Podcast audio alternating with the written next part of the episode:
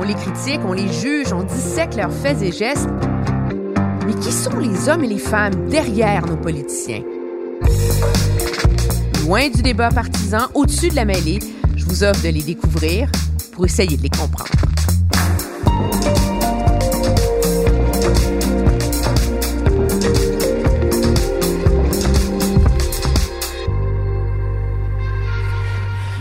présente Marois Risky.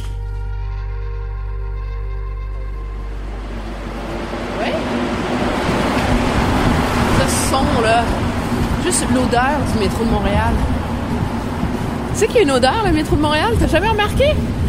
Ça dépend à côté de qui je suis. Non, non, non, non, non, non, non, non, non. Il y a une odeur d'une rame de métro de Montréal. Est-ce que ça pourrait être un parfum éventuellement? Odeur rame numéro 5? Moi, je le sais parce que fait longtemps que j'habite plus ici. À chaque fois que je reprends le métro, je suis là. Ah, C'est l'odeur du métro de mon enfance. Puis elle a pas- ça n'a pas changé. Je pense que c'est le, ça, ça doit être l'odeur des, des roues de plastique sur les rames. Donc, Emmanuel, on va voir qui, là? Alors, dans le métro Azur de Montréal, nous sommes en route vers euh, chez Marois Risky, la députée libérale de Saint-Laurent, à l'Assemblée nationale. Et puis, euh, c'est ça, ça fait longtemps qu'elle était comme sur ma liste de ceux que je veux, euh, que je veux interviewer parce qu'elle est un peu, euh, un peu comme le mouton noir du Parti libéral. Tu sais, c'est une jeune femme euh, qui fait vraiment qui refuse de rentrer dans le rang. Puis je trouve ça intéressant, quelqu'un qui fait de la politique comme ça. C'est quand même extraordinaire. Là. Elle est née à Hochelaga Maisonneuve de parents marocains. Après ça, elle a fait son droit. Elle a fait une maîtrise, un doctorat en droit fiscal à l'université en Floride. Après ça, elle a fait un MBA. Puis elle avait euh, la chaire en droit fiscal à l'université de Sherbrooke. Là. Alors, euh, c'est là qu'elle a été. euh, c'est à ce moment-là qu'elle a été assez connue dans le dans le paysage médiatique québécois, là, parce qu'elle a été une des voix euh, et des spécialistes qui ont beaucoup parlé contre les paradis fiscaux, les mesures à faire contre lutter contre ça, etc. Puis en 2015, elle s'était présentée pour Justin Trudeau et les libéraux dans Hochelaga Maisonneuve. Elle a perdu par moins de 500 voix. Après ça, elle a retenté sa chance pour obtenir l'investiture dans l'ancien comté de Stéphane Dion pour les libéraux fédéraux. Ça n'a pas marché. Et là, finalement, Philippe Couillard l'a recruté en 2018, puis elle s'est fait élire dans le comté euh, de Saint-Laurent.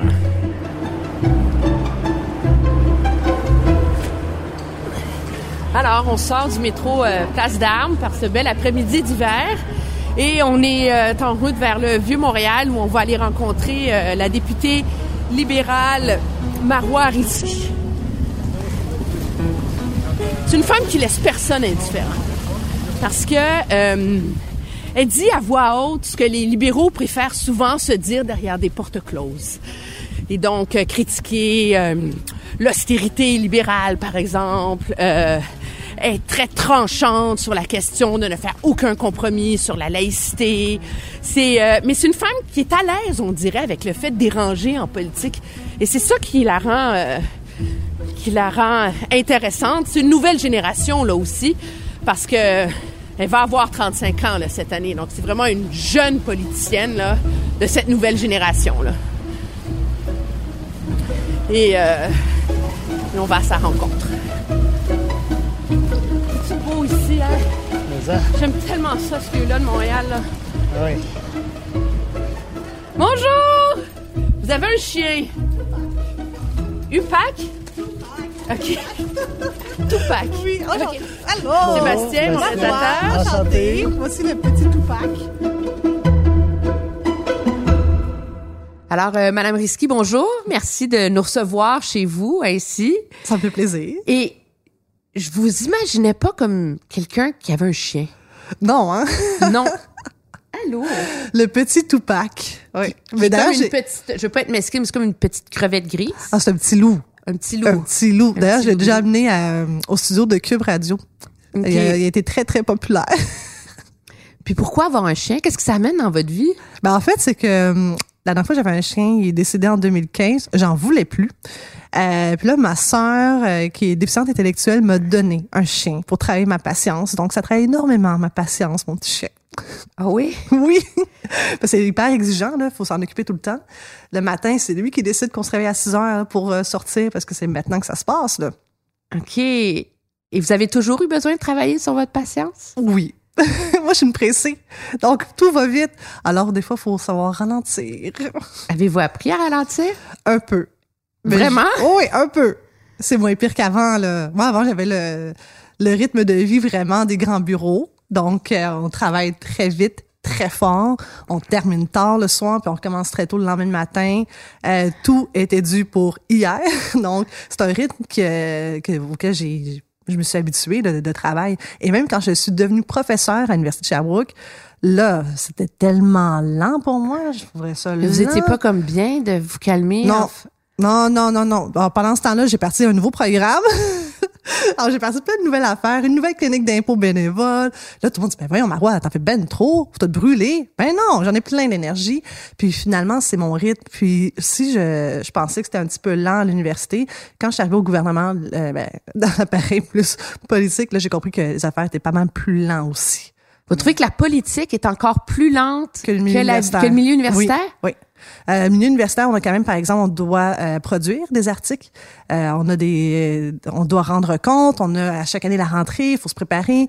Euh, puis oui, on peut faire des changements. Puis c'est pas des changements qui nécessitent euh, beaucoup de considérations politiques. Euh, c'est est-ce que oui ou non c'est bon pour les étudiants? Oui ou non est-ce que c'est bon pour l'université? Parfait est-ce qu'on a les moyens de le faire? Non est-ce qu'on va est-ce qu'on est capable après deux trois ans rentrer dans notre argent? Parfait on va le faire euh, là, maintenant, en matière politique, c'est vraiment de gérer beaucoup, beaucoup, beaucoup d'ego. Alors, c'est sûr que ça prend plus de temps. Avez-vous toujours été aussi purposante quand vous étiez petite? oui, oui, oui. Ah, ça, c'était pire. Nous, on est quatre enfants. Puis moi, c'est, moi, je suis la troisième. Je suis la Benjamin des filles. Non, c'est clair. C'était, euh, c'était pas reposant pour mes parents. Donc, euh, ils m'ont mis dans un paquet de sport en pensant vraiment que ça allait me calmer aucunement parce que là, il fallait faire tous mes tournois de basket, peu importe ce qu'ils étaient. Donc, euh, c'était sûr que j'étais, zéro reposante, là. Mais en même temps, j'étais zéro entretien non plus, hein. Parce que je suis assez autonome puis je suis devenue très autonome rapidement, là, quand j'étais petite. Alors, c'était comment grandir à Hochelaga Maisonneuve, fille d'enfants immigrants, euh, marocains? Ben, Dressez-nous un, un portrait de votre vie à cette époque-là. Ben, euh, en fait, c'est Hochelaga, la circonscription fédérale. Ouais. Donc, c'est vraiment plus grand que Hochelaga, Maisonneuve, le quartier, mais j'ai quand même grandi dans le quartier où est-ce que j'ai eu ma première euh, job euh, dans une crèmerie. Euh, mais euh, c'est comment, euh, ben, quand on est plus jeune, très tôt, ma mère m'explique que ma sœur est déficiente, donc euh, c'est elle qui va nécessiter plus de temps. Euh, puis que Votre nous- sœur aînée ou? oui, ma sœur aînée, elle est née avec une déficience intellectuelle, puis beaucoup plus tard dans l'adolescence, la schizophrénie s'est dé- développée. Donc, ça a toujours été très prenant euh, pour euh, ma mère. Très jeune, mon père a eu un infarctus. Euh, donc, lui avait une épicerie à l'époque, après ça, avait eu un dépanneur. Donc, quand il gérait son dépanneur, il a eu un infarctus. Là, j'ai autour de 11 ans. Euh, puis, littéralement, il est tombé. Euh, donc, ça a été la fin. Pendant plus qu'un mois, il restait dans le coma. Puis, par la suite, mon père a littéralement tout perdu. Donc, ça a été... puis, quand il est revenu, entre guillemets, de son coma, euh, ça a pris beaucoup de temps pour qu'il se réapprenne à marcher. euh, puis, il était vraiment rendu... euh, une autre personne, très différente. Donc, après ça, il y a la séparation de mes parents. Donc, puis ma mère, euh, ma mère est analphabète à l'époque. Donc, elle ne sait pas lire ni écrire. Et elle connaît pas plus ses droits, là. Donc, elle sait rien du tout de c'est quoi une pension, rien du tout. Donc, nous, on se retrouve littéralement avec rien. Euh, puis moi, je commence très tôt à travailler euh, pour aider ma mère. Puis, par la suite, euh, ben, ma mère est allée à l'école. Ça a été Elle est vraiment... retournée à l'école? Ouais, pour retourner, elle est allée pour la première fois. Elle avait quel âge? Ben, à ce moment-là, maman, je crois qu'elle a peut-être euh, 38 ans.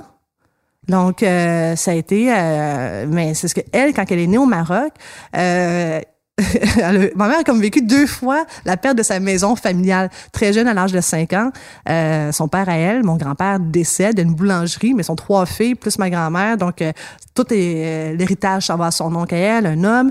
Alors, ils ont rien, donc ils perdent la maison familiale. Ma grand-mère devient aveugle.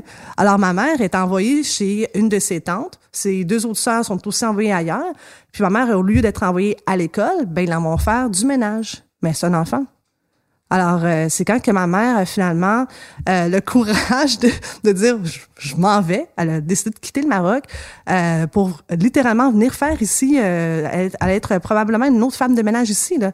Puis finalement, elle arrive ici très jeune, elle rencontre mon père, se marie, font quatre enfants. Puis euh, c'est quand que vraiment, elle a vraiment coupé court avec euh, mon père, qu'elle allait retourner à l'école. Puis ça a vraiment été le jour et la nuit. Ma mère s'est transformée. Vous me racontez votre mère, ce côté battante que vous avez, c'est de elle qui vient? Ben oui, mais surtout le, tu sais quand on dit l'expression à contrario, de jamais être cette femme soumise qui dit rien, que qui a pas de qui a pas de goût, qui a pas de saveur. Euh, moi ça m'intéresse pas. Euh, c'est sûr que moi euh, je peux pas être euh, ce qu'on appelle un jour une trophy wife. Là. Je suis hyper indépendante, je fais ce que je veux. Euh, si je décide d'aujourd'hui je m'en vais, ben je m'en vais. Euh, mais en même temps, ma mère c'est la femme la plus douce vraiment douce. Euh, on peut donner le bon Dieu sans confession. Euh, elle droite, droite, droite. Elle ne prend rien euh, de ce qui appartient pas. Elle est très travaillante, euh, mais en même temps, elle redonne énormément. Donc, euh, moi, je me sens, je me sens très privilégiée d'avoir connu vraiment beaucoup d'affaires dans mon enfance, euh, puis d'avoir été confrontée à beaucoup de défis, parce qu'après ça, je comprends qu'est-ce que je dois faire et pour qui je le fais, puis surtout qu'est-ce que je ne dois jamais devenir. là.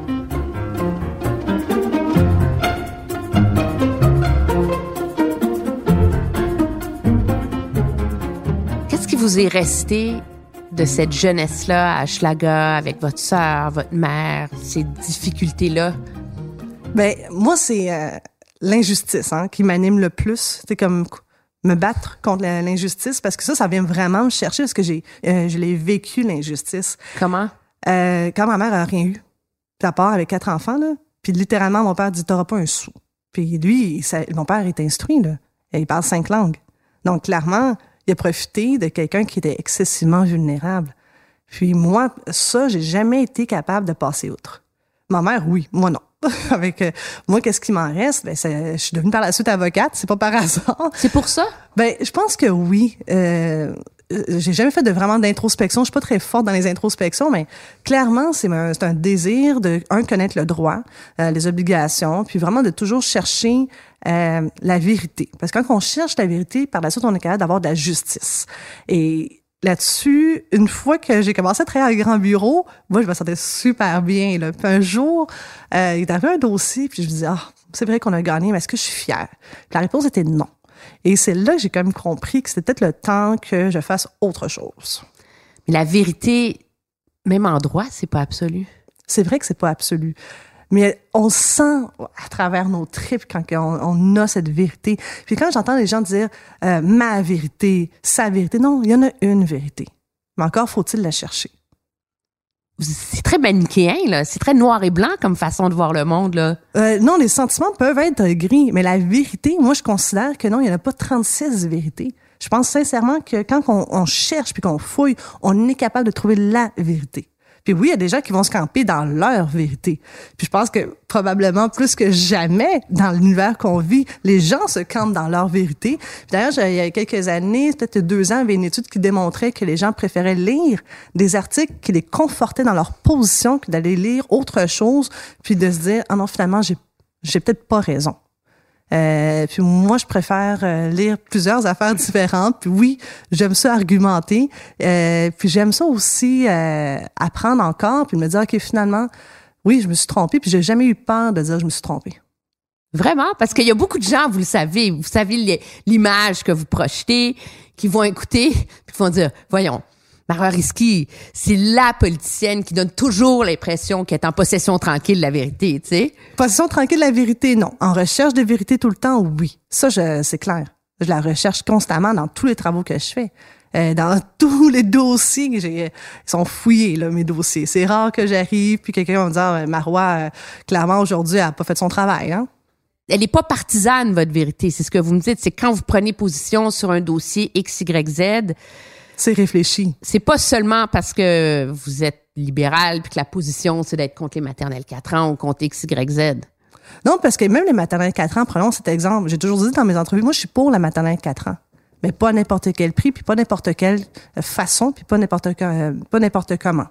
Euh, Dans ce dossier-là, maternelle 4 ans, moi, ce que je trouvais qui était difficile à comprendre, c'était l'exposant de coûts. Puis, je dis, si on m'arrive avec un dossier, un plan, ça me faire plaisir d'abonder dans le même sens. Mais là, dites-moi pas que ça vous coûtera ce que ça coûtera, parce que l'argent des contribuables. Puis, je suis fiscaliste, à la fin de la journée, ça m'intéresse un petit peu quand même l'impôt. Alors, si on paye énormément d'impôts, puis j'ai plein de services adéquats qui vont avec, ça me faire plaisir. Mais si je considère qu'il y a de l'argent qui peut être mal investi, ben c'est clair, je vais talonner.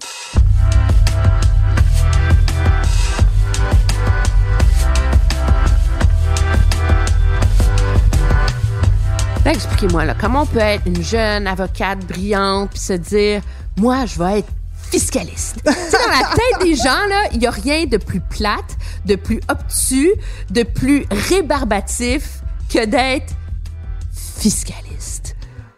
Bon, premièrement, euh, moi, je faisais mon droit MBA. Donc, c'est euh, un bac, la maîtrise en même temps. C'est neuf cours, puis je m'ennuie quand même. Et là, j'arrive dans mon cours de fiscalité avec Normand Ratti, puis finalement, j'ai un cours que j'aime dans mon bac en droit. puis, euh, moi, c'était la fiscalité. Puis, sincèrement, euh, j'ai plus préféré la fiscalité internationale que la fiscalité locale, euh, c'est sûr. Là. Alors, on va se dire, moi, je fais pas de T1, là. je fais pas des... Je fais Des T4, là. Non, non, je fais pas ça. Mais euh, je le fais pendant un mois, pro bono, année après année. J'ai commencé à faire ça en Floride quand j'étais étudiante là-bas.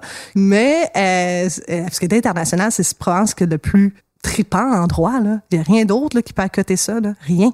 C'est la haute Pourquoi? voltige. Ben, c'est- c'est un mélange de droit, droit criminel, euh, interprétation des lois, oui, de l'économie, de la, euh, de la fiscalité, de la finance. Puis C'est vraiment euh, quand on pratique, là, par exemple, euh, en matière de planification fiscale internationale, ben on regarde pas juste une juridiction, on regarde plusieurs juridictions, puis c'est un puzzle qu'on doit résoudre.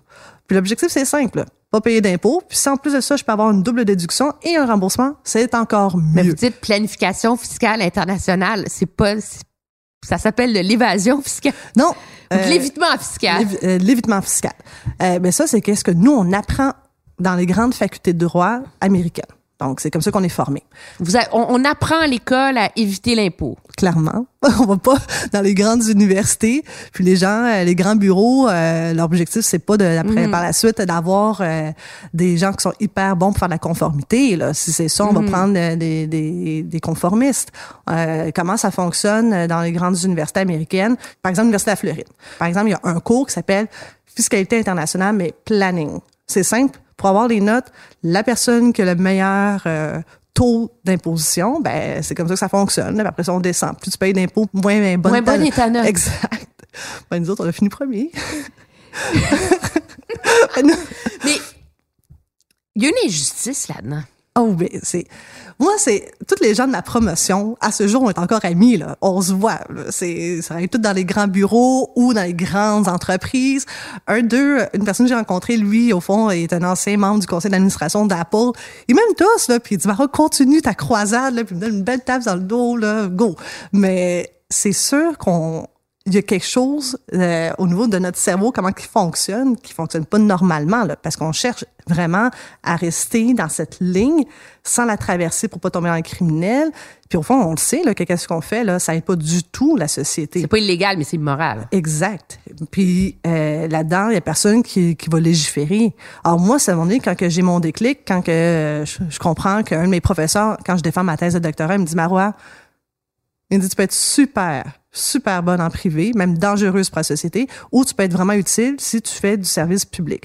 Et c'est là que je fais mon déclic, puis je fais le choix de faire euh, vraiment que du pro bono euh, pour aider euh, plus des journalistes d'inve- d'investigation euh, qui travaillent sur des gros dossiers qui, eux, jamais auront des gens des grands bureaux qui peuvent comprendre clairement les transactions, qui vont venir leur donner un coup de main parce qu'il y a personne qui va mordre la main qui la nourrit, là, à moins d'être vraiment fou. Là.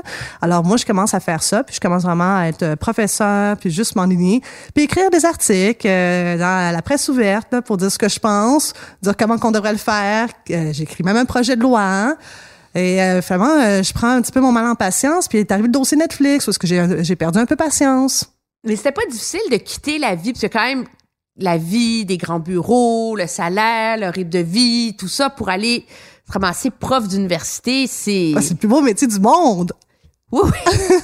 Pour de vrai, moi, là, je, je savais pas c'était quoi, là. J'avais aucune espèce d'idée. J'ai fait euh, une rencontre par Skype avec Luc Godbout, euh, Gilles Larrain, Marie-Pierre Allard, alors que je suis en Floride, puis j'ai pas encore gradué de mon doctorat, là. Je leur dis juste, ben, je reviens au Québec, là, on est au mois de mai, je reviens euh, au mois d'août, peut-être septembre, au Québec.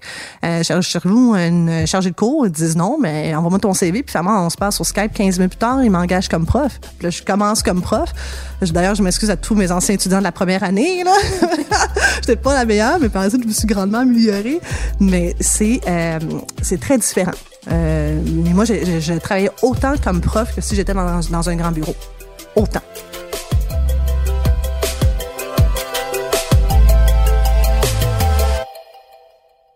Derrière les plus grands athlètes se cache une réalité qu'on n'imagine pas vraiment, la pauvreté. Le journal a été à la rencontre de plusieurs sportifs québécois de haut niveau qui nous racontent leurs défis pour boucler leur fin de mois tout en essayant d'aller au bout de leurs rêves. Certains doivent travailler dans un bar ou encore dans un restaurant comme cuisinier, alors que d'autres doivent se nourrir au dépanneur. Nos héros du sport sont loin d'avoir une vie facile. Aussi, ne manquez pas la deuxième édition de notre cahier sur les secrets archéologiques méconnus du Québec, à lire samedi dans le Journal de Montréal et le Journal de Québec, aussi offert dans l'application.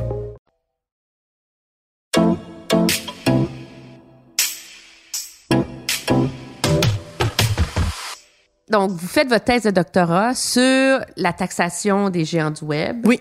Dont Netflix. On est en 2000. Dépose en 2013, je défends en 2014. Ça fait six ans. Mhm. Et on commence, la le public en a pris conscience, mais les gouvernements ne bougent pas. Ben, moi, je commence euh, dans ce dossier-là quand je reviens au Québec. Je m'étais dit ma mission, c'est de faire bouger les gouvernements. Alors, je fais aussi du son en politique euh, fédérale en 2015. Je me présente dans mon coin de pays, Hochelaga. Finalement, ça n'a pas marché. Euh, Mais, vous quand- vous présentez pour un Justin Trudeau Oui. qui a promis de pas taxer Net- Netflix par ailleurs. à ce moment-là, qu'est-ce qui est arrivé, là? Je m'en rappelle comme si c'était hier. Ça sort de nulle part. Et alors que moi, sur la page du Parti libéral du Canada, Marois Risky, son cheval de bataille, la taxation des géants du web. Et j'ai une entrevue qui était déjà euh, cédulée, de mémoire, c'était avec Benoît Dutrisac. Euh, puis, la vidéo de, euh, sur YouTube de Stephen Harper qui nargue Justin Trudeau sort, devient assez importante. Là, Justin Trudeau qui sort rapidement dit non, non, on taxera pas. Mais ça sort d'où ça, on taxera pas? C'est pas réfléchi, c'est en réponse d'une vidéo sur YouTube, là. Et moi, on me demande de pas aller faire mon entrevue. Je dis, ben non, je vais faire mon entrevue. Alors, je fais mon entrevue pareil. Et euh, pour moi, c'est clair qu'il faut quand même taxer les géants du web. Par la suite, j'ai euh, le débat sur les paradis fiscaux dont je parle, de comment aussi faire... Le... Alors moi, ma position a toujours été très claire. Elle était connue. Alors vous que... aimez au, euh, au QG de la campagne libérale pendant... Ben, vous savez quoi? Celui qui m'aimait pas vraiment, c'est drôle, hein? Celui-là, il est plus là. Puis on parle plus de lui. Puis la dernière fois que j'ai lu sur lui, il y avait eu des allégations euh, en matière de MeToo. Alors sincèrement, les gens qui m'aiment pas, c'est des gens comme eux, j'en ai vraiment rien à cirer. ça n'a pas aidé à votre avenir dans le Parti libéral du Canada d'être contre le Parti libéral, contre la, doctrine, la, la politique officielle sur un enjeu aussi euh, sensible au Québec. Là. Ben, la politique officielle, c'était pas une politique officielle. Puis moi, personnellement, euh, des réponses euh, que les policiers donnent en réaction d'une vidéo YouTube qui est pas réfléchie, j'ai pas un immense respect pour ce type de réponse. Puis par la suite, euh, il y a eu une investiture, puis moi j'ai continué. Puis ma position est encore plus connue que jamais. Euh, il y avait aussi le débat qui portait sur Netflix, euh, où est-ce que j'ai rencontré la personne responsable euh, au dossier avec son équipe, où est-ce que je leur ai dit l'état du droit, que je leur ai dit voici comment on peut légiférer, voici que, ce qu'on peut faire. Et moi, me faire me, me répondre que dans 24 heures, ça va être passé parce que les gens en veulent pas les taxes. Ils ont pas compris qu'au Québec, les gens sont aussi en quête de justice et d'équité. Et qu'on est capable de comprendre au Québec quand on explique comme il faut les enjeux. Puis le dossier Netflix a été une belle illustration pour tout politicien de comprendre que si vous pensez que vous êtes plus intelligent que les Québécois, puis que les gens sont pas capables de comprendre, ben, vous allez peut-être frapper votre Waterloo. Est-ce qu'il va avoir lieu cette taxation des géants du web? Au Québec, pensez? elle a eu lieu pour la, TVQ. Ça, c'est une première étape. Puis ça, honnêtement, pour moi, c'est une grande fierté. Puis je vais vous expliquer pourquoi. Ailleurs dans le monde, la même démarche, par exemple, en Australie, ça a pris sept ans pour légiférer. Au Québec, quand que j'ai commencé, on part, euh, puis moi, j'ai eu des discussions avec, euh, à ce stade-là avec le Parti libéral du Québec. Euh, on est en septembre, il y a la grosse saga au niveau fédéral. Il y a Carlos que moi je talonne pour qu'il ne fasse pas la même erreur. Mais entre septembre et le mois de mars, c'est quelques mois. Donc, ça a été beaucoup plus rapide que dans d'autres législations. Puis dans d'autres pays, ça, se situe entre 7 à 10 ans juste pour ce qu'on appelle la, taxe de vente. Maintenant, sur l'impôt sur le revenu, on peut le faire demain matin. Puis sincèrement, la France le fait, malgré ce que Trump a dit immédiatement après qu'il allait mettre une taxe sur le vin. Finalement, les Français, les Américains se sont réconciliés. Il n'y a pas de taxe sur le vin français aux États-Unis. Et en ce moment, M. Macron est très fier de dire que oui, il a été capable d'imposer une taxe de 3% sur les GAFA. Puis, juste pour donner un ordre d'idée, on parle quand même d'entreprises qui font 20 milliards de revenus par année et qui ne payent pas plus d'impôts. Là, pour monsieur, madame, tout le monde, là, qui qui est pas un spécialiste de la taxation, puis etc., expliquez-nous pourquoi légalement ces entreprises-là, en ce moment, là, tu sais, genre évasion, échappatoire fiscale 101, là, pourquoi des compagnies comme Google, Amazon, Facebook, etc., qui travaillent au Canada, qui sont au Canada, qui ont des clients au Canada, qui vendent la pub au Canada, qui, etc., réussissent à pas payer d'impôts? En plus, ils n'ont pas besoin de se forcer. C'est que vu que les gouvernements sont tellement complaisants et bougent pas, ils ont, ils ont même pas, c'est pas une stratégie, c'est l'état du droit. Puis il faut retourner là, au début des années 20, au dernier siècle, on a commencé nos lois fiscales basées sur du concret, du matériel. Donc, ce qu'on touche, ce qu'on peut voir, on peut l'imposer. Et pour ce qui est des entreprises, par exemple, Facebook, tant si longtemps qu'elles n'ont pas au Canada un établissement stable, de leur entreprise qui génère des revenus, ben, ils sont pas imposables ici. ils ont un bureau, ils ont un Facebook Canada. Mais c'est pas Facebook Canada qui vend de la pub, c'est un autre Facebook, c'est Facebook Pays-Bas. Par exemple, Netflix. Netflix a une boîte, oui, au Canada. Cette boîte au Canada là, fait de la production, mais fait surtout des pertes.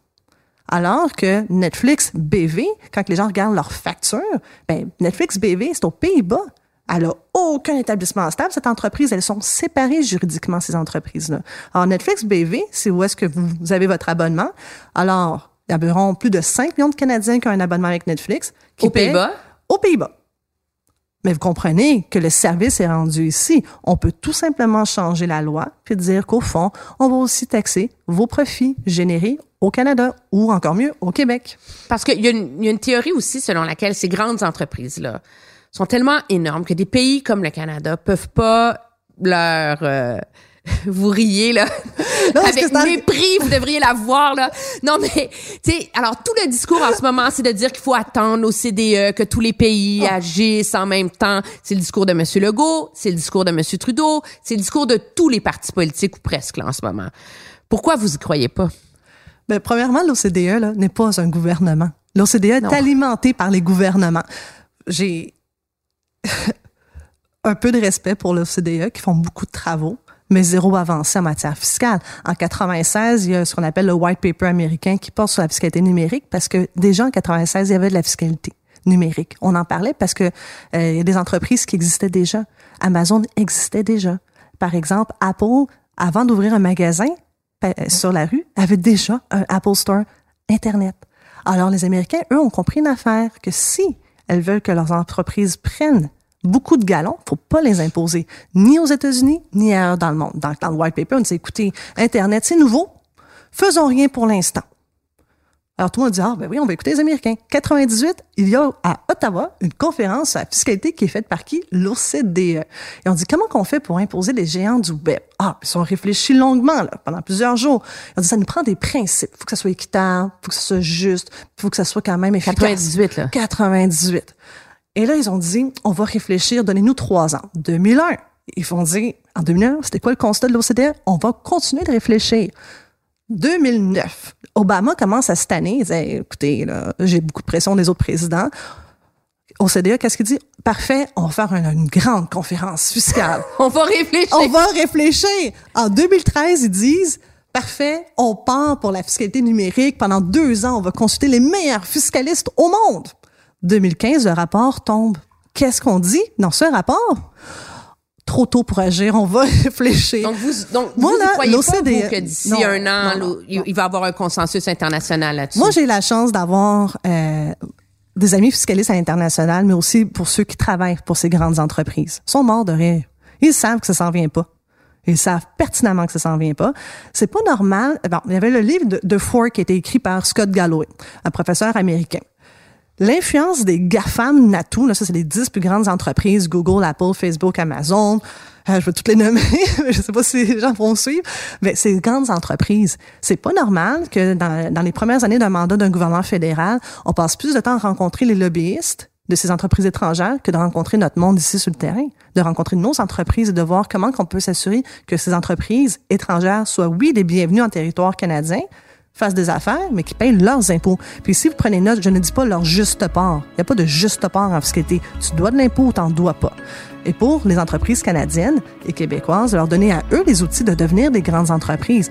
En Europe, ils ont compris qu'en ce moment, on fait face là, vraiment à un monopole en matière informatique et en matière de géants du web américains. Alors, ils sont en train de voir comment qu'on peut aussi demander aux Américains là, d'en prendre peut-être un peu moins. Parce que là, en ce moment, en matière de gestion de données, c'est pas mal américain. Puis ça, on va peut-être en reparler. Oui, on va en parler. c'est votre nouvelle croisade. Oui.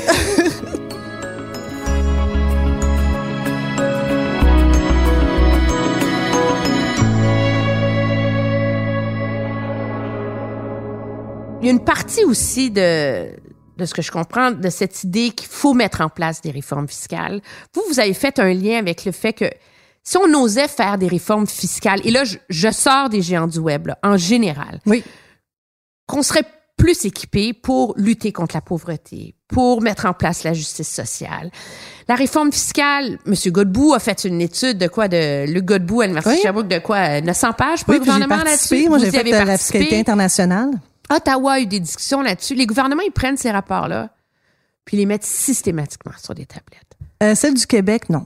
Ben, Ça, certains éléments. Ce, que, ce, euh, ce que de plus difficile, de plus courageux. Ben, moi, il y a une affaire que je voulais vraiment pas là, là-dedans, là, dans la, la réforme Godbout. Mon cher collègue qui m'entend, une grosse bise. Euh, c'est que pour moi, c'était inacceptable que d'augmenter la taxe à consommation. Alors, on est à 15% déjà là, quand on combine fédéral, provincial. Je crois qu'on doit arrêter complètement de réfléchir de la même façon, c'est-à-dire comment qu'on fait pour que les particuliers, les individus payent encore plus. Au contraire, maintenant, il faut faire l'effet inverse. Dire, ça serait quoi, vous, la réforme fiscale de Marois commence avec- Risky en une minute? Ben, la première chose qu'on doit répondre, c'est oui ou non, est-ce qu'on veut que les entreprises payent des impôts? C'est la première question qu'on doit se poser. Puis ça poser de façon plus honnête. Parce que si la réponse c'est oui, on veut qu'ils en payent, parfait, donc il faut changer notre loi, puis dire euh, à ce stade-ci, toutes les entreprises, peu importe où est-ce que vous êtes situé, si vous faites des affaires au Canada puis au Québec, voici votre taux d'imposition. Si la réponse c'est non, parce qu'il faut quand même savoir que quand même, sur les 500 entreprises les plus importantes au monde, il y en a presque la moitié qui n'en payent pas d'impôts. Il faut être conscient de ça. Alors, et c'est la voie que plusieurs autres pays ont adoptée. On parle pas juste de l'Irlande ici, on peut parler des, des Pays-Bas, on peut parler du Luxembourg, on peut parler du ce qu'on appelle le Benelux, là, le- la Belgique y- y- y comprise, euh, ou même les Américains qui ont aussi des façons détournées de baisser les impôts de leur propre société. Si la réponse est non, on change les paradigmes, puis les entreprises payent pas d'impôts, mais en échange, c'est euh, c'est quoi mon échange là-dedans? C'est des emplois. Alors, c'est ça la véritable discussion qu'on doit avoir. Puis c'est des emplois qui sont très bien payés quand même. là. Mais ça, c'est des discussions franches qu'un un jour, on va devoir euh, être confronté puis y répondre. Pourquoi on les a pas en politique, ces discussions-là? Parce qu'on a des discussions tellement futiles. Regardez la dernière élection. Hey, hey, on est au 20e. J'avais l'impression d'être au 20e siècle, moi. On parlait de- d'avortement. Quand je vivais aux États-Unis, puis que les gens me parlaient de, de contrôle d'armes à feu puis d'avortement, je faisais, mon Dieu, que leurs élections sont plates. J'arrive, quelques années plus tard, c'est nous, nos élections, sont, on revient à ça. Je, ne pouvais pas croire qu'on nous parlait encore de ça, au lieu de nous parler des enjeux les plus importants comme la sécurité de nos données, de nos informations euh, personnelles, de vraiment là, de, de cartels. C'est, ça fait des années qu'on parle que le bureau de la concurrence, là, on se demande qu'est-ce qui se passe là-bas. Comment ça se fait qu'ils sont pas capables de comprendre le prix de l'essence? C'est drôle, ils fluctuent toujours en même période. Comment ça se fait qu'on a des, des pains qui se vendent à peu près le même prix partout au Canada? Mais c'est des questions là que ça, là, pour de vrai, il y a un impact direct sur le portefeuille des, des gens. Puis là-dessus, c'est drôle, il y a personne qui nous en parle. Pourquoi les politiciens en parlent pas de ces choses-là? Honnêtement, j'en ai aucune espèce d'idée. Moi, j'essaie d'en parler le plus possible, mais c'est, c'est des, c'est- il me semble que c'est des affaires hyper importantes et concrètes. C'est peut-être pas assez sexy, mais c'est à nous de le rendre intéressant. La fiscalité, quand j'ai commencé à en parler, je peux vous dire là, que c'était pas toutes les radios qui me recevaient, mais après ça, effectivement, ça a commencé à prendre forme. Puis si on est capable de le vulgariser, ben les gens vont comprendre. Puis donné, ils vont dire, effectivement, je veux que ça change. Puis si vous pensez qu'on se fait avoir, ben faites en sorte que ceux qui ont fraudé ou ceux qui ont vraiment eu des comportements là, qui se démarquent de la norme, puis c'est à eux d'être imputables. Est-ce que c'est pour ça que vous êtes en politique, pour brasser la caisse? Ah oui, définitivement. Puis surtout, c'est que moi, je peux me permettre, hein. J'ai, euh, on a un de mes bons amis qui, qui lui, euh, est avec moi depuis mes débuts euh, dans Schlager, Julien. Lui est parti de Toronto pour venir me donner un coup de main pour gagner dans Schlager. Puis il m'a jamais lâché. Puis quand il est vice-président d'une grosse compagnie. Puis il demande toujours à ses patrons. Puis c'est rendu que ses patrons de Toronto suivent mes, toutes mes, mes, mes, mes aventures en politique. Et il me dit, la, il me dit, la bonne nouvelle, Maro, c'est que les gens ont pas d'ascendance sur toi c'est que tu veux rien d'autre. On peut pas m'offrir quelque chose. J'ai ce que dont j'ai besoin. Alors, je fais les affaires à ma façon. Puis si ça marche, tant mieux. Puis ça marche pas, tant mieux quand même. Parce que j'aurais dit vraiment ce que je pense. Mais il y a un coup à être trop franche en politique. Oui. On l'a vu dans la dernière année, là. On, vous a reproché... Euh, on vous a comparé à Martine Ouellette faut quand même le faire. La Martine Ouellet du PLQ, on vous a reproché d'être cassante, on vous a reproché euh, vos coups de gueule, d'amener des débats sur la place publique qui devraient avoir lieu derrière les portes closes du caucus. Vous êtes comme à contre-courant de votre parti, on a l'impression. Ben, moi, j'ai l'impression d'être dans le Parti libéral de la bonne époque. C'est celui qui était vraiment plus... Euh, franc, celui qui se disait les vraies affaires, celui qui brançait, celui qui prenait des risques. Ah oui. Mais ça, c'est comme vous par rapport au reste du caucus. Ben, c'est correct. La vérité, c'est que pour moi, mon ennemi, là, c'est pas mes collègues, c'est pas euh, la CAQ, c'est pas Québec solidaire, c'est pas le Parti québécois, c'est le conformiste. C'est vraiment le conformiste. Mais vous êtes dans un parti conformiste? Ben non. Puis la preuve, c'est que je suis encore là. Puis c'est vrai qu'au début, bon, il y a des gens que je pense que ils étaient pas trop contents. Mais maintenant, ils comprennent. Ma démarche, là, elle est très sincère. Si on veut un jour revenir, faut pas revenir pour le pouvoir. Faut revenir avec des principes vraiment directeurs, une vision claire du Québec de demain. Et ça, ça prend pas des gens qui vont être des bons moutons. Là. Ça, euh, si c'est pour ça, il y en a plein. Mais moi, aujourd'hui, euh, j'ai Saint-Laurent, puis mes Laurentiens, je peux vous dire une chose, ils s'attendent pas du tout de moi est ce que je sois une conformiste. Et j'étais quand même connue avant de faire le saut en politique pour avoir quand même critiqué certains budgets, dont des budgets provinciaux libéraux. Alors ça, c'était quand même clair que j'ai un franc-parler. Par la suite, si on prend quelqu'un comme moi en politique avec un franc-parler pour qu'on lui demande de rentrer dans une boîte, ça, ça ne marchera pas avec moi. Ça, c'est clair.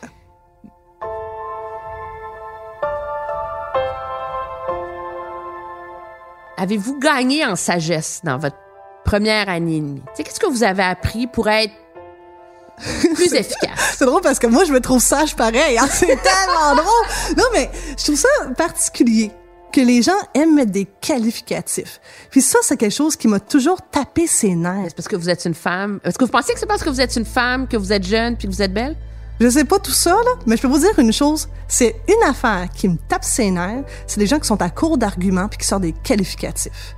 Qui me disent clairement qu'est-ce qu'ils aiment pas qui me disent clairement la politique que j'ai pris qu'ils n'ont pas aimé, qui me disent clairement quelle position que j'ai pas aimé, sans faire plaisir d'en débattre.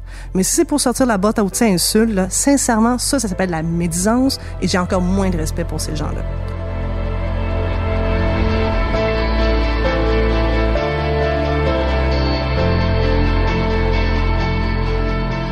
Votre prochaine croisade, là, on, s'en est parlé un peu avant Noël, puis vous y avez fait allusion au début de l'émission, c'est l'enjeu de la protection des données personnelles. Mm-hmm. Ça fait longtemps que c'est dans le paysage, là, cette, cette question-là. Est-ce qu'on n'a pas collectivement été totalement complaisant? Ou complaisant, mais aussi, euh, j'ai l'impression que c'était comme personne s'en souciait. Euh, on était vraiment euh, absent du débat, mais on l'a pas vu venir personne, à part peut-être le directeur scientifique du Québec, mm-hmm. le seul euh, que je crois euh, en parle, en parlait, il en parle toujours, euh, qu'effectivement on, on, doit investir massivement euh, pour être en mesure de d'être encore souverain de nos données, puis vraiment souverain, parce que le danger qu'on a présentement, le gouvernement fédéral et le gouvernement provincial maintenant pensent, réfléchissent à vouloir faire la sous-traitance de la gestion des données des Québécois. Puis là, ici, on parle du dossier santé, on parle du dossier de Revenu Québec, de nos revenus d'impôt. On parle de votre, euh, vous êtes allé à l'école, votre dossier euh, universitaire. Tout ça, là, c'est euh, emmagasiné par la suite, c'est entreposé dans, en ce moment sur des serveurs québécois qui appartiennent au gouvernement du Québec. C'est administré vraiment par le gouvernement. Même chose pour votre permis de conduire. Maintenant, l'an passé, au mois de février, Christian Dubé a dit qu'il voulait faire des économies et qu'au lieu d'avoir des serveurs gérés et détenus par le Québec, par le gouvernement du Québec, on va confier ça aux entreprises privées, dont notamment Google et Amazon. Alors moi, j'ai fait non, parce que euh, si on veut rester souverain au Québec, mais encore faut-il être maître de nos données et de les contrôler parfaitement. C'est comme un peu acheter un gros bloc appartement. On est comme propriétaire, mais on donne les clés à un Américain, puis que nous, on n'a plus vraiment les, les doubles des clés. Puis qu'il faut lui demander la permission pour entrer dans notre propre euh, bloc appartement. Ça marche pas. Et faut savoir qu'aux États-Unis, il y a ce qu'on appelle le Cloud Act, euh, qui permet au gouvernement américain d'exiger de prendre les données sur n'importe quel serveur, peu importe où est-ce qu'il est situé, dès lors que l'entreprise qui les détient est une entreprise américaine. Alors, le danger est aussi là. C'est une question où est-ce qu'on peut avoir pas un genou à terre, mais deux genoux à terre devant les Américains, plus particulièrement devant un président américain qui, des fois, peut être très erratique. les gouvernements s'en sont pas beaucoup occupés dans le passé. On le voit au fédéral aussi. Là. Je veux dire, le commissaire à la vie privée, il sait plus quoi faire pour forcer la main du gouvernement fédéral, pour qu'on resserre les lois, pour qu'on les remodernise. Ben, le commissaire à la vie privée, lui, il n'y a même pas de bâton, là. Il n'y a même pas de carotte. Euh, premièrement, la loi au niveau fédéral, c'est clair qu'on est en fort que les députés fédéraux euh, fassent leur travail, là. Euh, Il y a une opposition, il y a un gouvernement qui, qui s'active tous là-dedans. Ils peuvent aujourd'hui s'assurer que le, le commissaire à la vie privée ait vraiment euh, une loi qui a du mordant. D'autre part, je comprends pas qu'ils n'ont pas eu un débat au niveau fédéral pour la gestion des données avant de faire de la sous-traitance. Euh, puis d'autre part, nous au Québec, je trouve ça inacceptable qu'on s'est tellement battu pour être maître chez nous, puis qu'aujourd'hui, sur la, la, la matière, la ressource la plus chère au monde, c'est les renseignements, on veut carrément les donner aux Américains. Ça marche pas. Il y a aucune puissance mondiale qui fait ça en ce moment. Euh, nous, on va être les premiers à faire ça. Je comprends vraiment pas la logique. Et pire que ça, je doute fortement qu'on va faire des économies. Il y a personne qui a de me prouver qu'on va faire des économies. Puis quand je regarde ces entreprises, euh, elles ne sont pas connues pour faire euh, des économies au gouvernement. Au contraire, la maintenance, année après année, ça coûte de l'argent. Et avec le scandale Phoenix, j'ai une petite réserve. Mais les citoyens aussi ont un devoir à jouer dans la gestion de leurs données personnelles. Oui, absolument. Je veux dire, je lisais dans le New York Times pendant le temps des fêtes que c'est rendu qu'on peut retracer la vie de quelqu'un d'heure en heure à partir de ses données cellulaires. Là. Oui, mais les citoyens, ils ont un rôle à jouer. Mais ils le font quand même, là. Euh, à- Rappelez-vous, euh, il, y a eu, quand même un gros scandale cet été, euh, l'affaire Desjardins. Mais les, clients de Desjardins, les membres, pardon, ben, ils l'ont su tardivement, hein, par contre. Alors, euh, j'en conviens qu'ils ont un, rôle à jouer, mais encore faut-il être informé en temps opportun. Puis aujourd'hui, dans le dossier le plus important, c'est-à-dire la privatisation des données personnelles des Québécois, j'ai pas vu le gouvernement aller sonder le- les Québécois là-dessus. Pourtant, habituellement, ils sont très prompts pour des sondages. Là. Pourquoi que là, maintenant, on n'irait pas justement en référendum sur cette question-là? Posons la question, voulez-vous, oui ou non, que Donald Trump contrôle vos données? Un référendum sur Ben, les... Pourquoi pas? Ils sont super bons pour demander des sondages. Ça, c'est la question la plus importante. Ça, là, la- euh, c'est l'enjeu le plus important.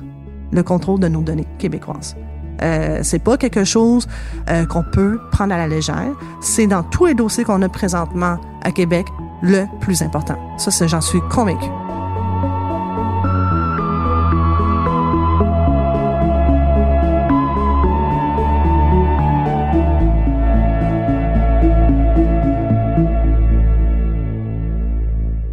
Quand vous êtes lancé en politique, vous dites que votre rêve, c'est d'être la première femme ministre des Finances au fédéral.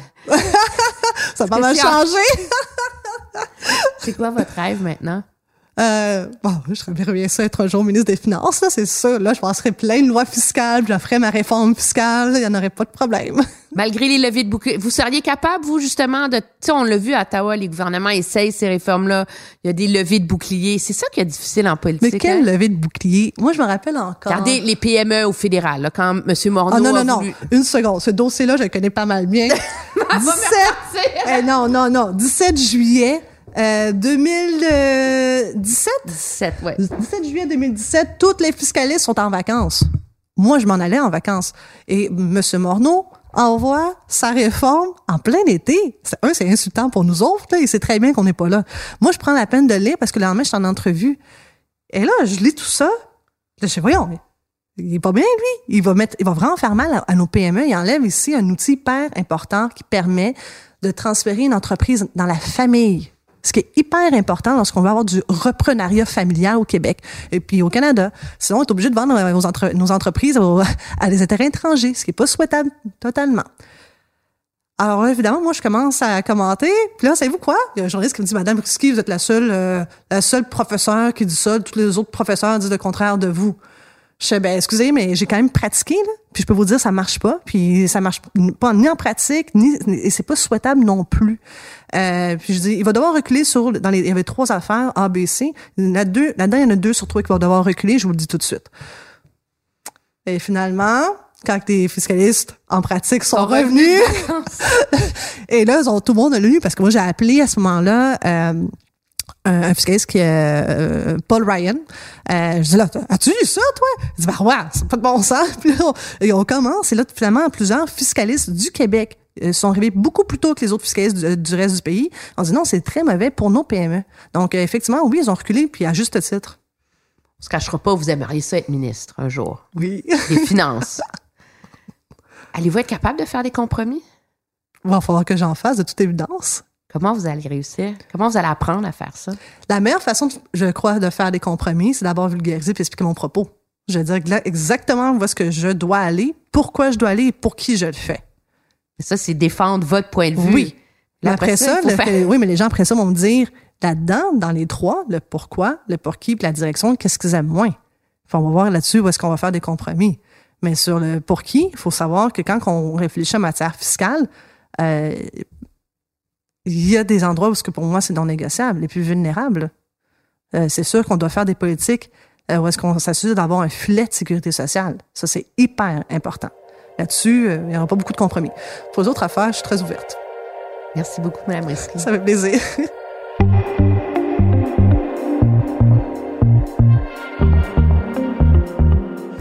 Emmanuel Présente est une réalisation de l'inspirant Bastien Gagnon La France grâce au montage de la magnifique Anne-Sophie Carpentier. Et si vous aimez notre balado, bien n'hésitez pas à la partager, laissez un commentaire et même donner des étoiles. Oui, oui, allez-y, donnez-nous en cinq si vous adorez ça, parce que c'est ce qui aide à faire connaître la série. Vous pouvez me lire dans le Journal de Montréal et de Québec, écouter mes analyses à TVA et LCN, puis mes chroniques ici sur Cube Radio. Merci d'être à l'écoute.